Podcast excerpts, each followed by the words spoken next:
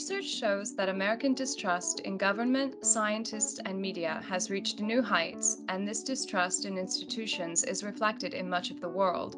Russian attempts to sabotage the 2016 presidential election in favor of Donald Trump were confirmed in a report released by the Senate Intelligence Committee in 2020.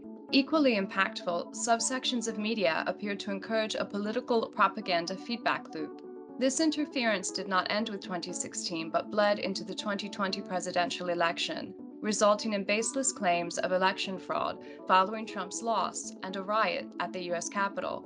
Political polarization again stretched across network television, news, and social media.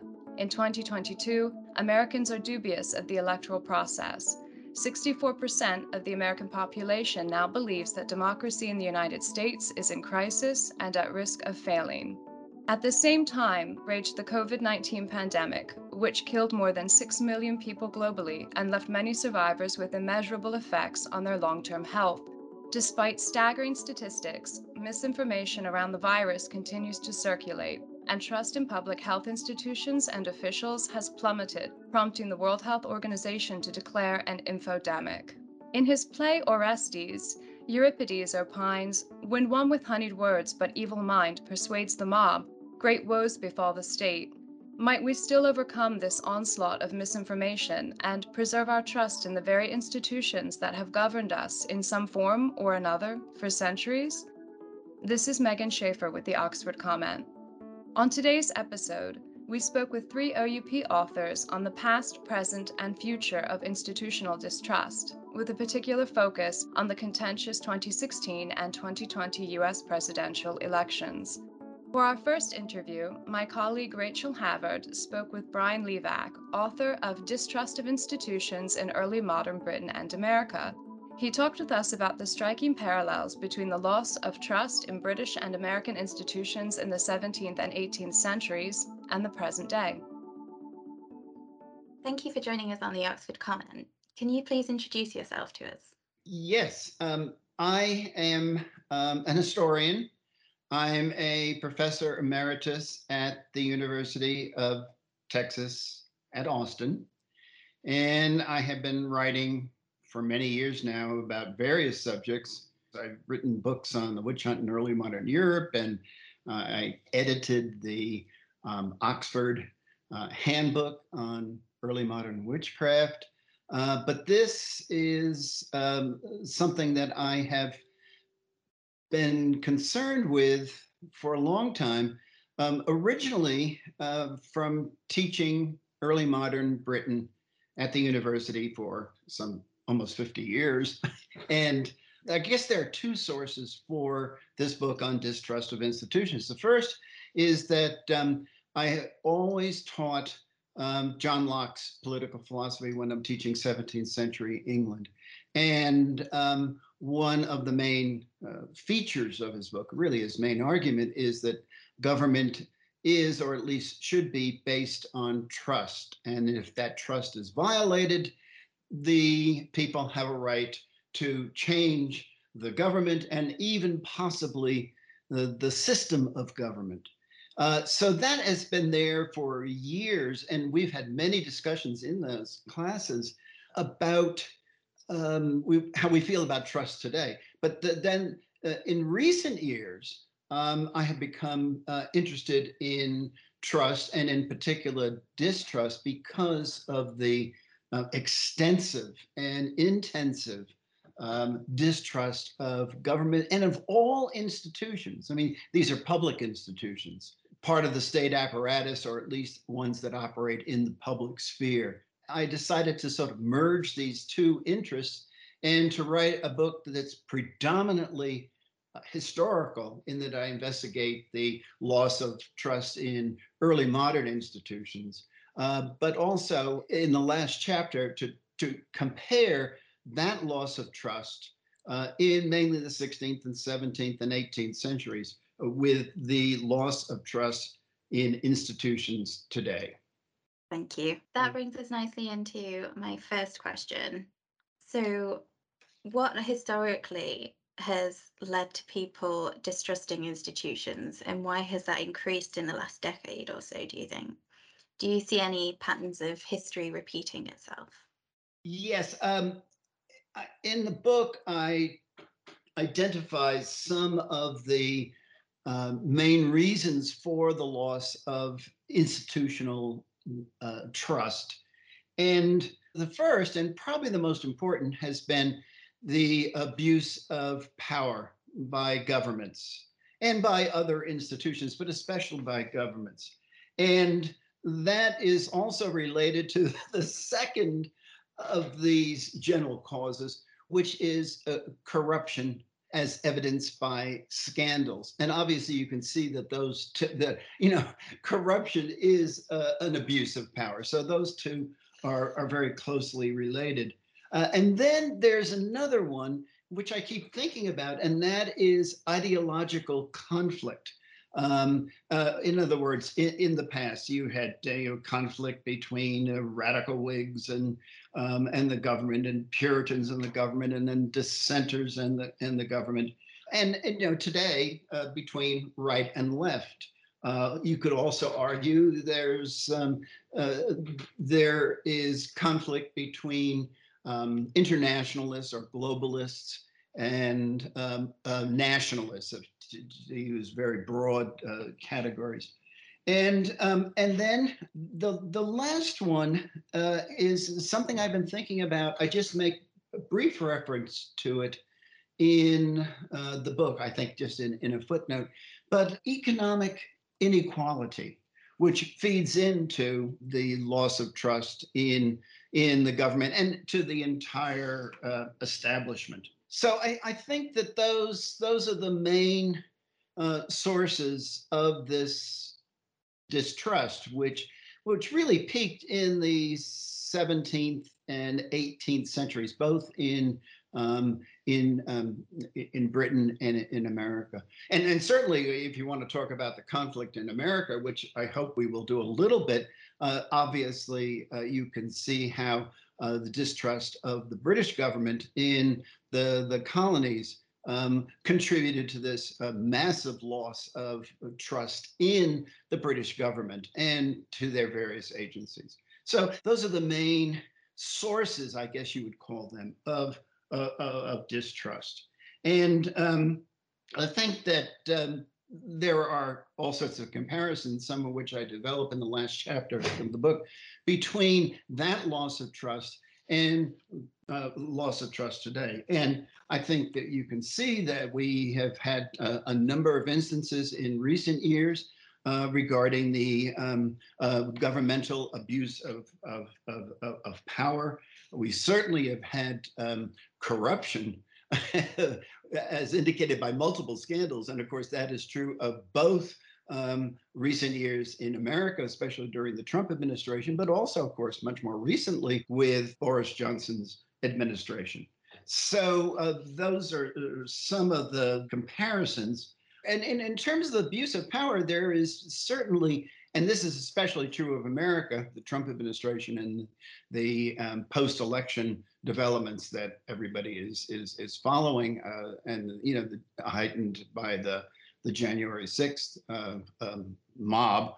Um, and um, and then uh, you know another thing when we're talking about uh, economic inequality, uh, I think that more recently um, in both countries, but especially in the United States, there has uh, been the display of obscene wealth, you know, as indicated uh, by the you know by the, the, all the super yachts and all of these um, uh, immense fortunes, and that has certainly contributed to a distrust of all um, uh, institutions, especially economic institutions, but also of, of governments in, to the extent that they have favored uh, the acquisition of such enormous and unprecedented wealth.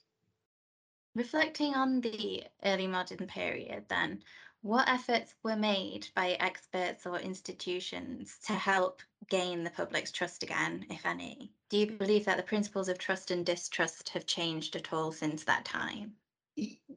There have been efforts um, at various times in both in British and American history to um, to build trust or to regain trust that has been lost.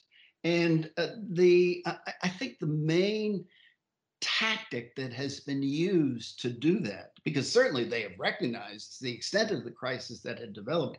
I think the main thing was to um, pass laws and institute policies that are fair, uh, transparent, applied consistently, and implemented efficiently. And I think we can see this uh, certainly with the growth of progressive taxation in America, um, with the passage of legislation that uh, established the welfare state. I think this is probably true in the late 19th and early 20th century. You can see the effects of this in both countries. And those were periods of relative trust in government.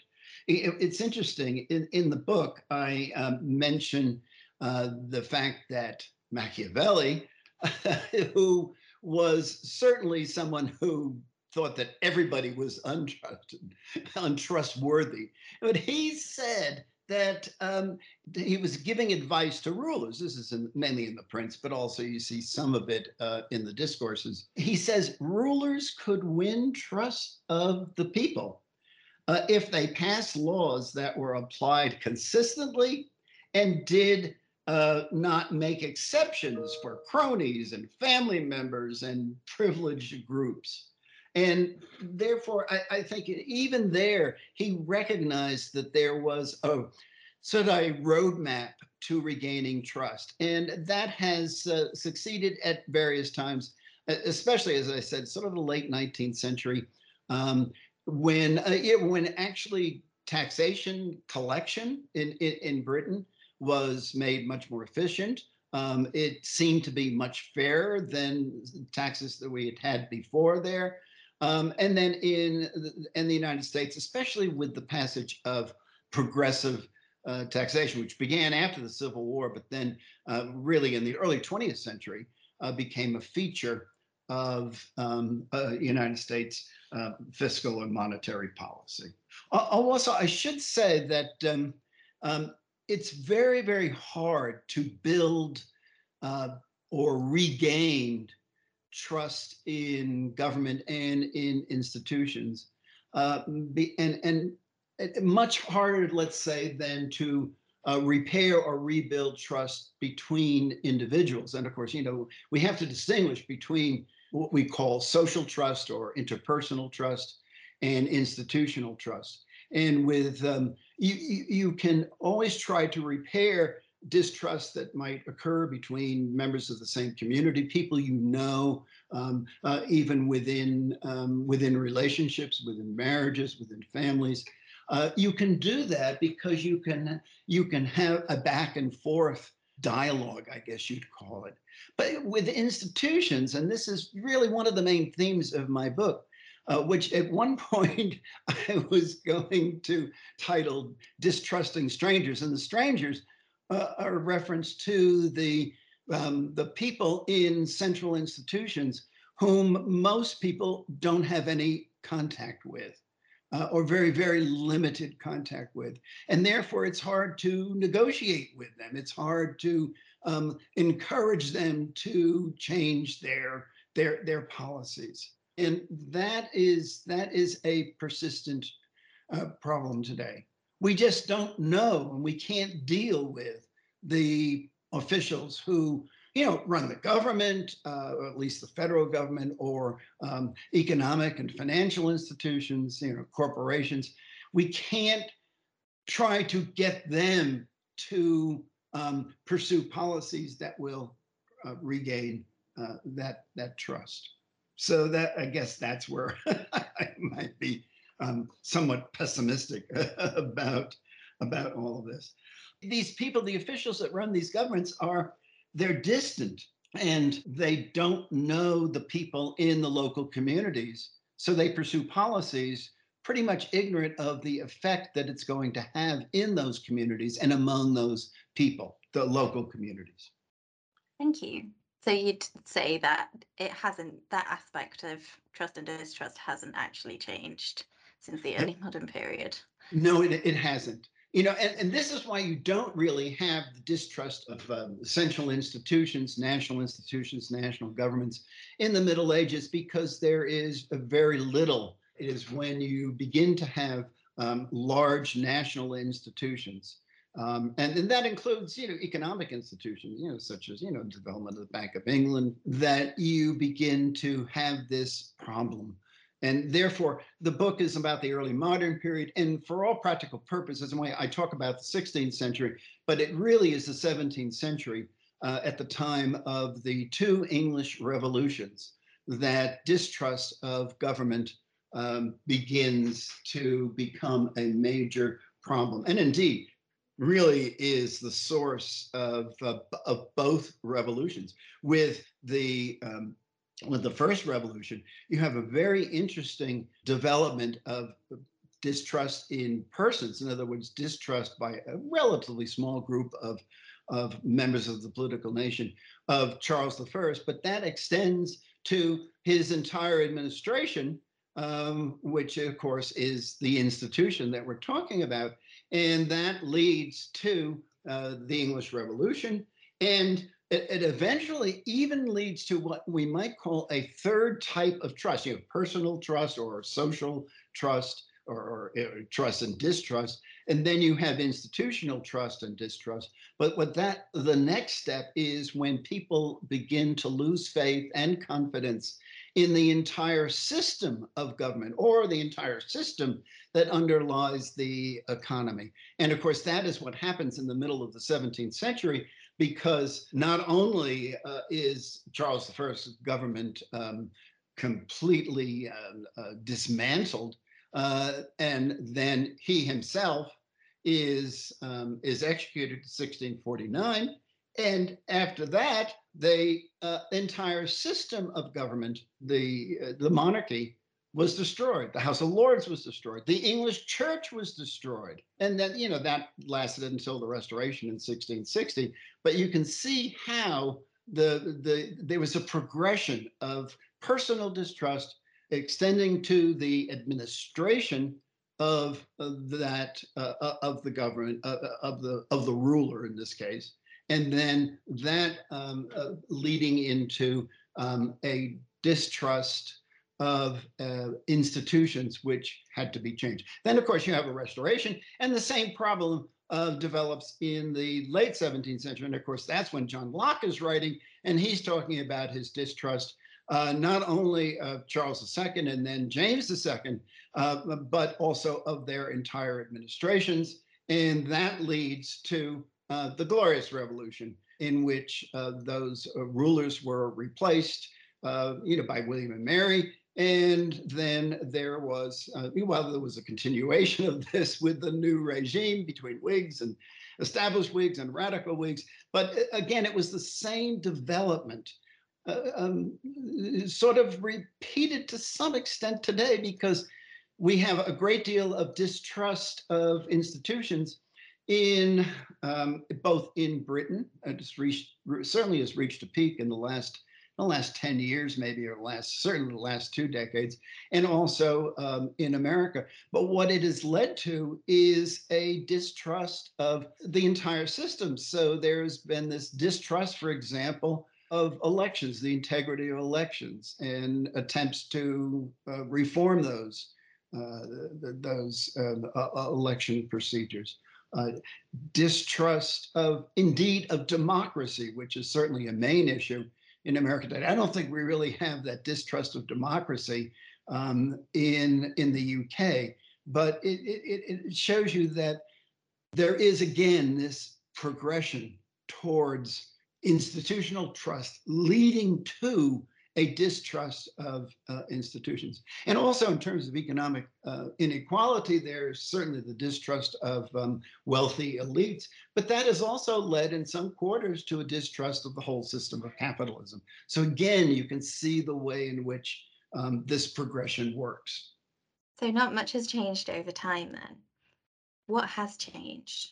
I think it's much harder to restore trust in Britain and the US because First of all, institutions have become more numerous, more complex, and remote. And I discuss this extensively um, in the book, but also because distrust has increased in a broad range of those institutions, including ones that really weren't distrusted before. For example, uh, the media, um, the military, the police, and the universities.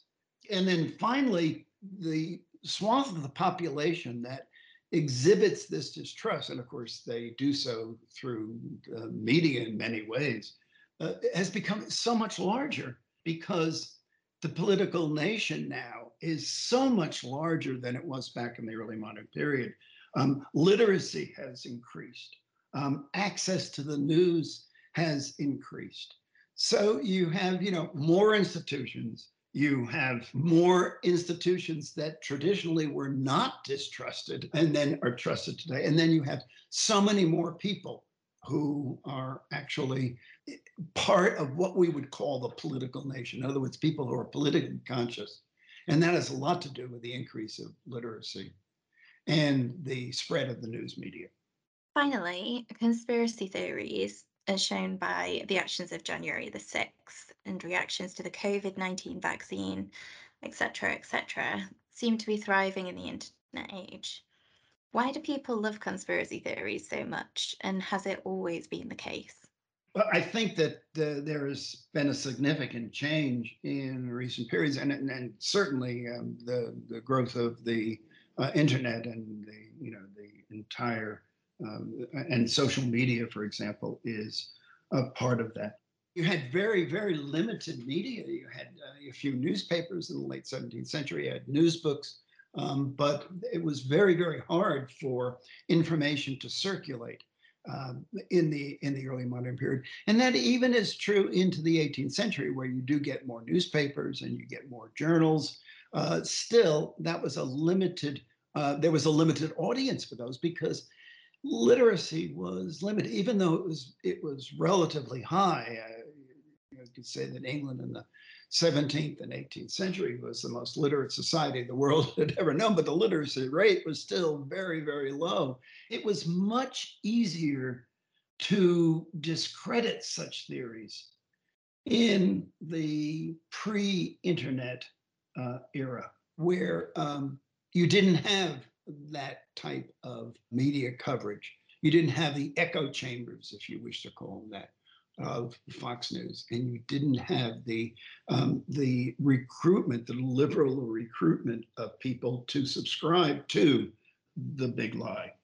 And I think one of the problems with this, and this is unprecedented, is that Trump and many of his supporters have refused to accept the factual refutation of those theories. And in the past, they have been factually refuted. And I think that that is a direct result of what we call the war on truth, especially uh, scientific truth regarding, let's say, the pandemic. And this is enormously important because if you say, well, there's no evidence for your big lie, and they say, well, it just doesn't matter because um, we reject facts.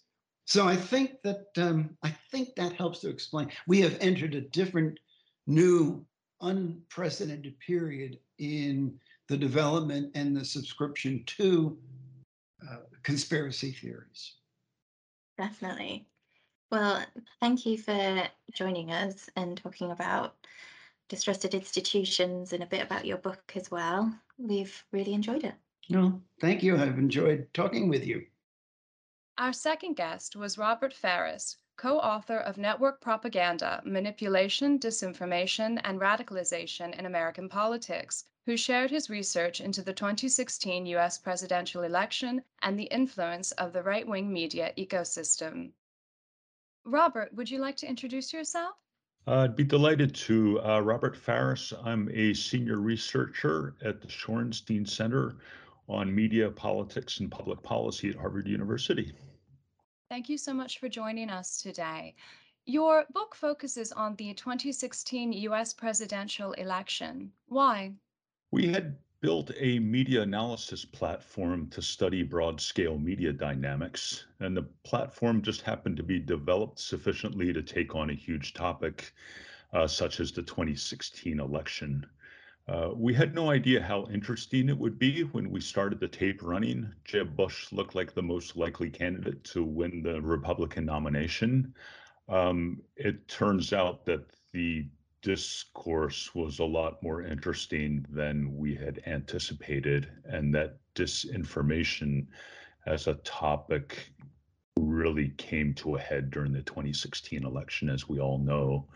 Um, but we were fortunate enough to have a near comprehensive database of media coverage of the 2016 election to be able to study that both at a broad scale and at a granular scale to really dig into how the discourse evolved over the 18 month period. How has disinformation contributed to political polarization in the United States? I think we need to look at disinformation as both a cause and a consequence um, as it co evolves with a lot of other related t- trends that are intertwined. Um, disinformation, I think, moves along with distrust in media, along with epistemic separation, with institutional separation, with affective polarization, the rising prominence of, of partisan media.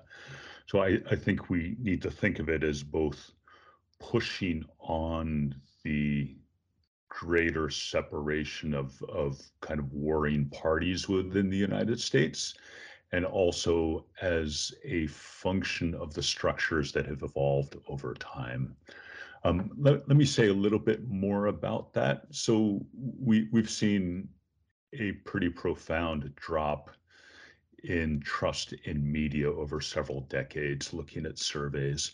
I think to understand that it's not a distrust across the board. I think it's tied into polarization and that people are increasingly distrustful of media in a separate epistemic system. So the the United States over several decades has divided itself into two different epistemic systems, two different media systems, and I think the distrust is across, not within those different um, those different spheres.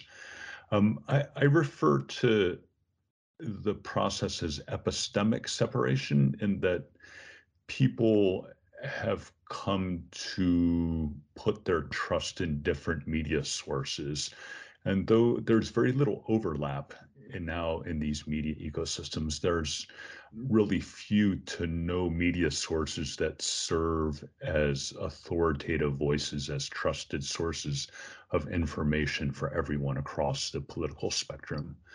And again, I think this is both cause and consequence of other trends over time, but we need to understand that to really understand disinformation as well. So, disinformation is a consequence of that, in that there is a largely separate media ecosystem for conservative media in the United States that focuses more on loyalty to party than it does to getting the facts right. They've largely abandoned the standards and practices of traditional media that evolved over much of the 20th century. And that has allowed misinformation to take root there. If your primary objective is producing media that is favorable to your side, then you're more open to um, being letting the accuracy and truth slip a little bit in the process. And so I think that in that sense, disinformation has been enabled by these long term structural changes in media in the United States. Disinformation certainly does also contribute to polarization. So it's it's a uh, it's a it's a circle it's a, a, self-reinforcing circle that we're we're seeing i think the prime example of that would be the the media response to the 2020 election so the fact that so many in america believe the false narrative that the 2020 United States presidential election was stolen by Biden and, and the Democrats is almost certainly exacerbating um, polarization in the United States. And understandably so. If you truly believe that the election was stolen, you're going to take offense to that. And, and that's where we stand today is that these multiple dynamics feed off of one another and have changed over time. In what ways did disinformation seize on the media's structural weaknesses? Yeah, so um, disinformation is able to take root where the media structures are not policing against it. And, and that happens in partisan media, um, where again, where your, your loyalty to um, congenial narratives, if that Trump's getting it right, then disinformation is going to take hold. Um, what we've seen in the United States is that conservative media has forged its own path. Uh, it started many decades ago. This predates the internet. It's not an internet phenomenon. We see it starting in the 1990s, well, actually taking off in the 1990s with the launching of Fox News but it was already well ingrained in, in the US media and political systems in the 1980s when Rush Limbaugh launched his very successful um, radio show. Conservatives have been making the case that they were not being treated fairly by traditional media for many, many decades before that. So they charted their own course and they created a separate media system that has created distance between traditional media and in doing so has left itself open to disinformation. And what we've seen in the process is that partisan media develops standards and practices that are fundamentally different than traditional media. And it is these, what we call epistemic practices, how people determine who's an authoritative voice, what narratives are allowed to take root. It's those norms and standards that are really at the core of disinformation in the United States. It's in essence the operating system of partisan media um, allows disinformation to take hold. Whereas in traditional media, they're actively opposing disinformation and fighting against false reporting and false narratives. This is not the case in partisan media. And as such, I see this as a structural issue. I think a lot of people try to explain it in terms of the sophistication or education or the personalities of the individuals involved. I don't think you need to go there to explain what we see here. These are networked systems that over time create their own standards and practices for how media is conducted. And if you create a partisan media ecosystem, you're going to get disinformation as part and parcel of the product that is produced. How does your work help us to understand the current political climate in the US? So, we're seeing in the current political climate in the US the same basic structures and practices that we documented during the 2016 election. The ways in which these media ecosystems operate the manner in which people elevate voices, the manner in which narratives are negotiated and and produced at a network scale, at a broad scale. These are all the same processes that we observed in 2016 and 2017. So we're not surprised to see the level of discourse and the level of disinformation that's taken root and is really fundamentally informing um, media in the United States today. I think also what that means is it's very difficult to think about how to combating it. Perhaps we'll we'll talk about that in a minute. But what we see in the structures of media today are very separate media ecosystems with different sources of authority, different ways of deciding what is news and what is not news and what should be amplified and what should not be amplified. And that is deeply ingrained in the social and the culture and the political fabric of the United States at this point. It's been in the making for many, many decades, and uh, it is firmly entrenched. And to see a large proportion of the United States being misinformed and disinformed is in no means surprising. The only question really is who is going to seize the reins of this of this disinformation and propaganda machine next. How can we best navigate away from the epistemic crisis facing politics and media? Ideally, reform would be coming from within, uh, that the areas within the media system where disinformation is running rampant, that you would find reformers there that would be fighting back. Uh, unfortunately, that does not look likely. Uh, many have tried, and what you get for trying to do that is is essentially being put into exile. So we see in in American politics now that people who oppose Donald Trump and oppose the um, stolen election narrative are sidelined primarily, and that there is essentially a a dogma within mainstream of conservative media is that you don't go against that, you don't try to correct the record.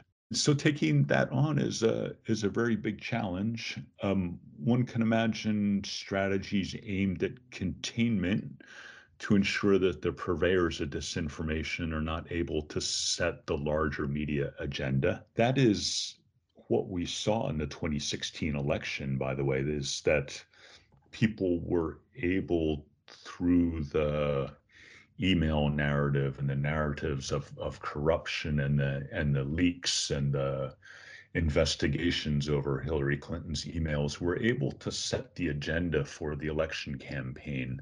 It was very clear in public opinion that when people were asked what they thought of Hillary Clinton. It was all about the emails. And that was a very successful agenda setting campaign by political operatives and conservative media. And traditional media, while using the same standards and certainly being well intentioned, um, ended up feeding that narrative and amplifying that narrative. And it became the narrative of the election. I think that folks have learned from that. And when the same playbook was rolled out in 2020 to try to make the election about Hunter Biden, traditional media did not go for the bait in this and uh, and decided to um, not cover that story to the same degree that they covered the uh, the emails related to Hillary Clinton. So one strategy is not allow media manipulators to set the larger agenda. That is very, very important.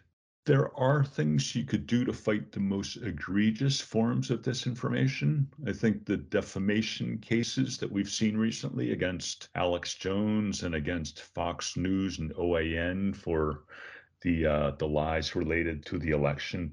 These defamation cases are, I think, important in combating the most egregious forms of disinformation, but they are only going to take out the worst forms. And I think we should be very wary about trying to use government regulation to rein in disinformation.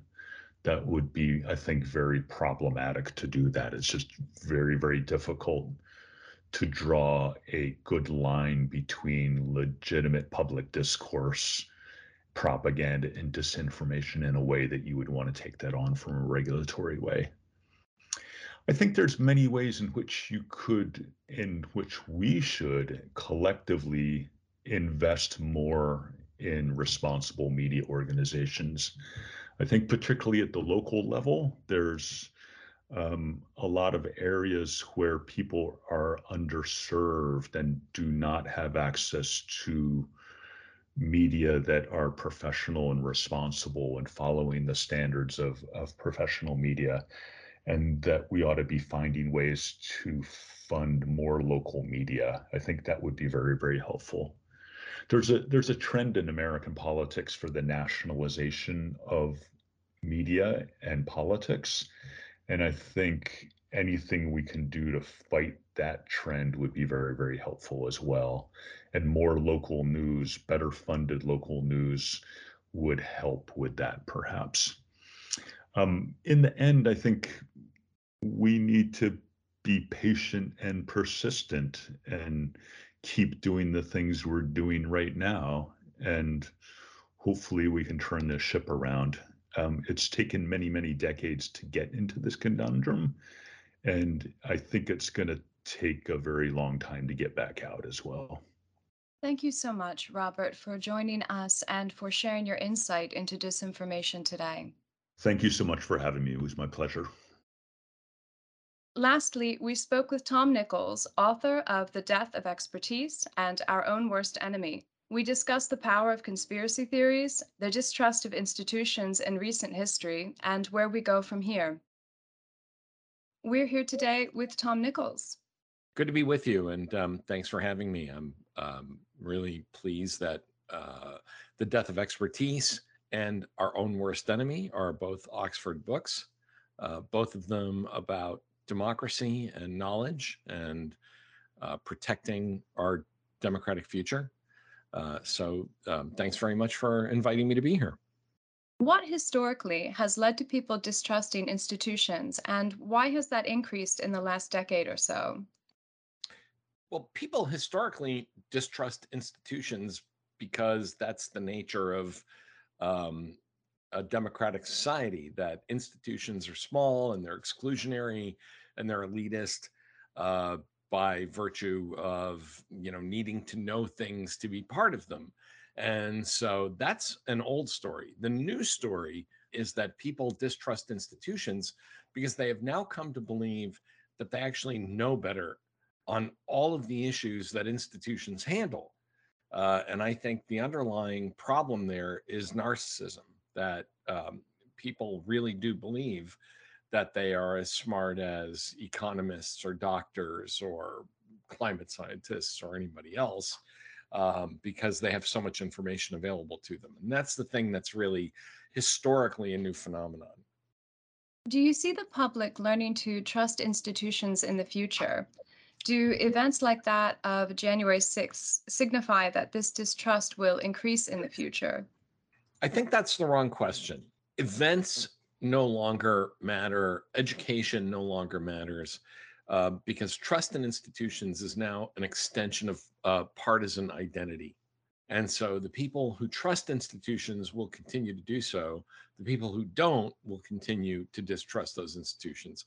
You you have very highly educated people who distrust expertise in institutions simply because it is in their partisan catechism to do so. On the other hand, you have people who don't have very much education, don't have a whole lot of experience with government, who trust institutions because they see those institutions as being on their side. So I don't think it's going to be a matter of events driving trust in institutions, but rather um, the question of are we going to remain as partisan and divided as we are?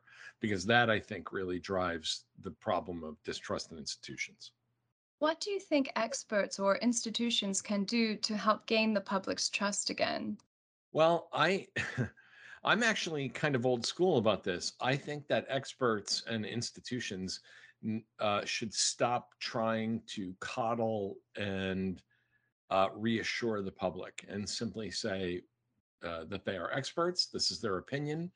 Um, like it or don't like it, take it or leave it. Um, we don't really ask the people who build jetliners to have an engaged dialogue with people who think the earth is flat because we don't build aircraft that way.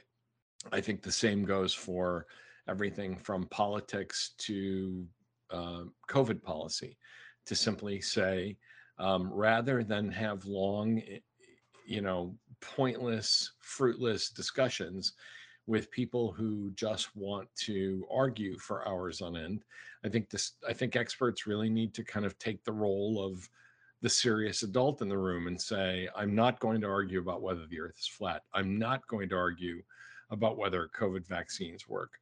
Um, you know, I'm going to say, this is my opinion. These are the risks and the costs and the benefits of various courses of action. And you, as a democratic people, can now choose among them. I think one terrible mistake that experts made, particularly in the COVID pandemic, was to try to manage the public's expectations. And in part, they did this because the Trump administration, um, I think, had just kind of checked out um, on COVID as a political problem rather than a health problem. But I still think that was a mistake on the part of public health experts. Um, experts need to, to just engage the public, tell them what the costs and benefits of various courses of action are, and then step back and say, you know, the public has the right to be wrong, uh, even when they choose something that the experts might not like. Why do people love conspiracy theories so much? People love conspiracy theories because it makes life interesting. It's simply not interesting enough to say that 19 guys with box cutters got on some jetliners and hijacked them. That's too easy. It's too random. It's too terrifying.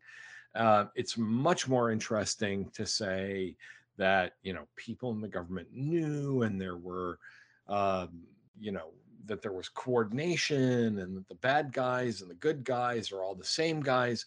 Um, conspiracy theories are a way of imposing a very complicated order on what seems to me a random and chaotic world, but it's also a way for a bored and affluent society to add meaning to its to, to people's lives.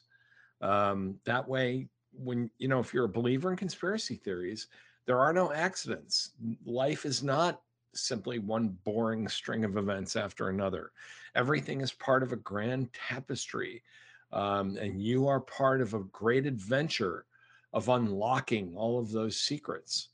Um, and I think that um, the two times that you see conspiracy theories arise in societies is after a terrible trauma, after World War One, after uh, the Kennedy assassination, and so on.